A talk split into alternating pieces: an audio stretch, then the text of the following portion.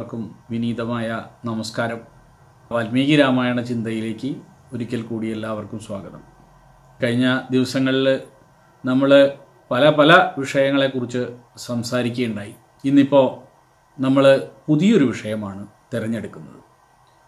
അത് ശംഭൂകവധം ധർമ്മമാണോ എന്ന വിഷയത്തെ സംബന്ധിച്ചാണ് ഇന്നും നാളെയും നമ്മൾ ചർച്ച ചെയ്യാൻ ആഗ്രഹിക്കുന്നത്. രാമായണം സവർണർക്ക് വേണ്ടി എഴുതപ്പെട്ട ഒരു ഗ്രന്ഥമാണെന്നും അത് ദളിത് വിരുദ്ധമാണെന്നും കാണിക്കുവാനായിട്ട് ചിലർ ചൂണ്ടിക്കാട്ടാറുള്ള ഒരു കഥാസന്ദർഭമാണ് രാമന്റെ ശംഭൂകവധം. ആ കഥ എങ്ങനെയാണെന്ന് ഞാൻ പറയാം. അത് നമുക്ക് ആദ്യമേ ആ കഥ എന്താണെന്നൊന്ന് പഠിച്ച ശേഷം അതിലേക്ക് വരാം. രാമൻ രാജ്യം ഭരിച്ചുകൊണ്ടിരിക്കവേ ഒരു വൃദ്ധ ബ്രാഹ്മണൻ തന്റെ മകന്റെ ശവശരീരവും എടുത്ത് കരഞ്ഞുകൊണ്ട് രാജസന്നിധിയിലേക്ക് കടന്നു വരികയാണ് അഞ്ചു വയസ്സ് മാത്രം പ്രായമായ തന്റെ മകന്റെ മരണത്തിന് കാരണം രാമന്റെ രാജ്യഭരണത്തിലുള്ള ദോഷമാണെന്നും ഒരേ ഒരു പുത്രനായ ഈ കുഞ്ഞിന്റെ മരണത്തിൽ മനന്നൊന്ത് താനും ഭാര്യയും ഉടൻ തന്നെ ആത്മഹത്യ ചെയ്യുമെന്നും രാമനെ ദുഃഖത്തോടെ അയാൾ അറിയിക്കുകയാണ്. താൻ ജീവിതത്തിൽ യാതൊരു തെറ്റും ചെയ്തിട്ടില്ലെന്നും. അതിനാൽ തന്റെ മകന്റെ മരണത്തിന് കാരണം രാജ്യം ഭരിക്കുന്ന രാജാവുമായി അതായത് രാമനുമായി ബന്ധപ്പെട്ട എന്തോ ഒരു പാപമായിരിക്കാമെന്നുമാണ് ആ ബ്രാഹ്മണന്റെ ആരോപണം. അയാളുടെ വാക്കുകൾ നമുക്കൊന്ന് ശ്രദ്ധിച്ച് കേൾക്കാം. രാജാവ് തിന്മ ചെയ്യുന്നവനായാൽ അക്കാരണം കൊണ്ട് ജനം അകാലത്തിൽ മരണത്തെ പ്രാപിക്കുന്നു. വിധി വിരുദ്ധമായി പരിപാലിക്കപ്പെട്ട പ്രജകൾ രാജദോഷത്താൽ വിപത്തുകളെ പ്രാപിക്കുന്നു. അതല്ല കാരണമെങ്കിൽ നഗരങ്ങളിലും നാട്ടിൻപുറങ്ങളിലും ഉള്ള ജനങ്ങൾ അയുക്തമായ കാര്യങ്ങളെ ചെയ്യാൻ തുടങ്ങിയിരിക്കുന്നു. അത് മുടക്കിക്കൊണ്ട് രാജാവ് രക്ഷ നൽകാത്ത പക്ഷം ജനങ്ങൾക്ക് യമനിൽ നിന്ന് മൃത്യുഭയം നേരിടേണ്ടതായിട്ട് വരും. അതായത് ഒന്നുകിൽ രാമൻ ചെയ്ത പാപം അല്ലെങ്കിൽ രാജ്യത്തിൽ ആരോ ചെയ്തുകൊണ്ടിരിക്കുന്ന പാപകർമ്മത്തെ രാജാവായ രാമൻ തടയാതിരിക്കുന്നത്. ഇതിലേതെങ്കിലും ഒരു കാരണം കൊണ്ട് മാത്രമേ രാജ്യത്ത് അകാല മരണം സംഭവിക്കുകയുള്ളൂ എന്നാണ് ആ ബ്രാഹ്മണന്റെ പക്ഷം.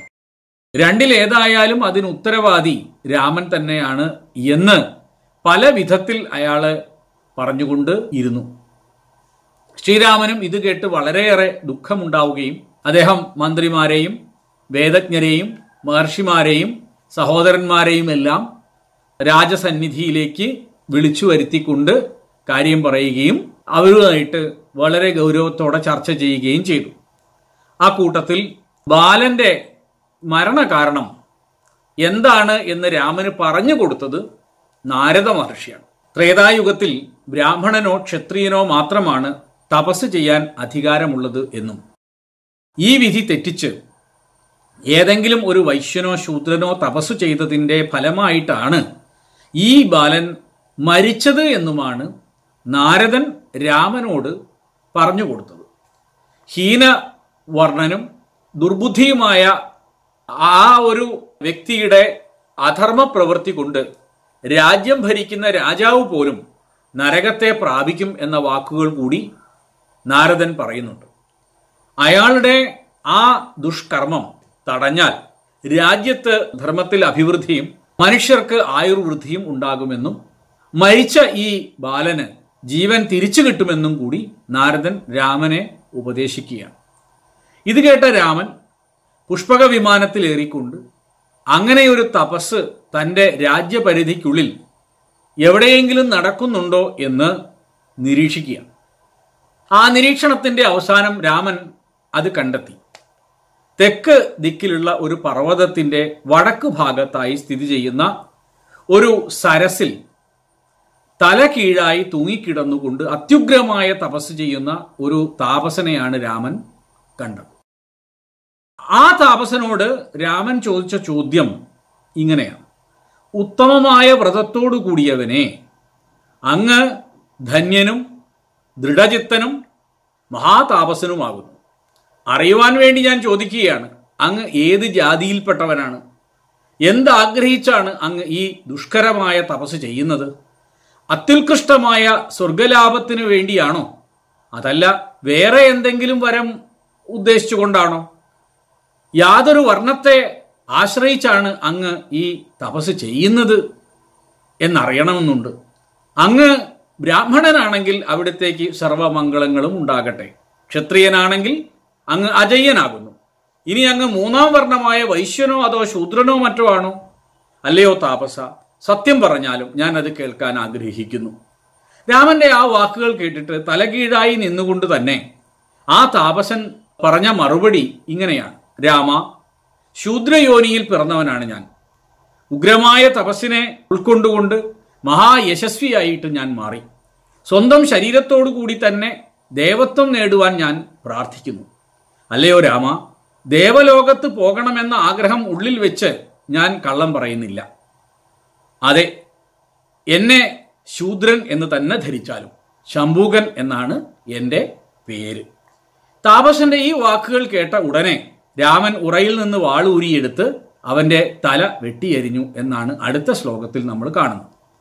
ഈ ദൃശ്യം കണ്ട് സകല ദേവന്മാരും രാമൻ ചെയ്തത് വളരെ നല്ല കാര്യമാണെന്ന് പറഞ്ഞ് മുകളിൽ നിന്ന് പുഷ്പാർച്ചന നടത്തിയ കാര്യവും തുടർന്ന് വർണിച്ചിട്ടുണ്ട്. ശംഭൂകൻ വധിക്കപ്പെട്ട ഉടനെ തന്നെ മരിച്ചുപോയ ബാലനെ ദേവന്മാർ ജീവിപ്പിക്കുകയും ചെയ്യുന്നുണ്ട്. ഇതാണ് ശംഭൂകവധത്തിന്റെ കഥ. ഒറ്റനോട്ടത്തിൽ അധാർമികവും മനുഷ്യത്വ വിരുദ്ധവുമായ ഒരു കഥയാണ് ഇത് എന്ന് ആർക്കും തോന്നിപ്പോകും. വാസ്തവത്തിൽ അങ്ങനെ തന്നെയാണോ? അതായത് ഈ കഥാസന്ദർഭത്തിൽ ശ്രീരാമൻ ചെയ്തത് ധർമ്മമോ അധർമ്മമോ?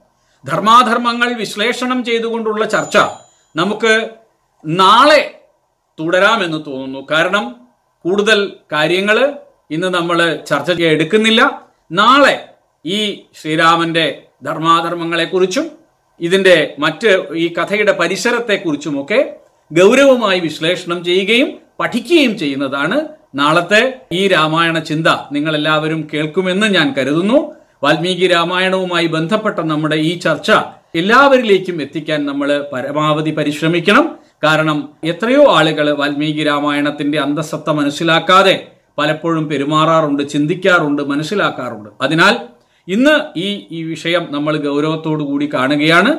ഏതായാലും ശംഭൂകവധത്തിന്റെ അടുത്ത തലം നമുക്ക് നാളെ വിശ്ലേഷണം ചെയ്യാമെന്ന് പറഞ്ഞുകൊണ്ട് എന്റെ വാക്കുകൾ ഉപസംഹരിക്കുന്നു. എല്ലാവർക്കും വിനീതമായ നമസ്കാരം. ഓം.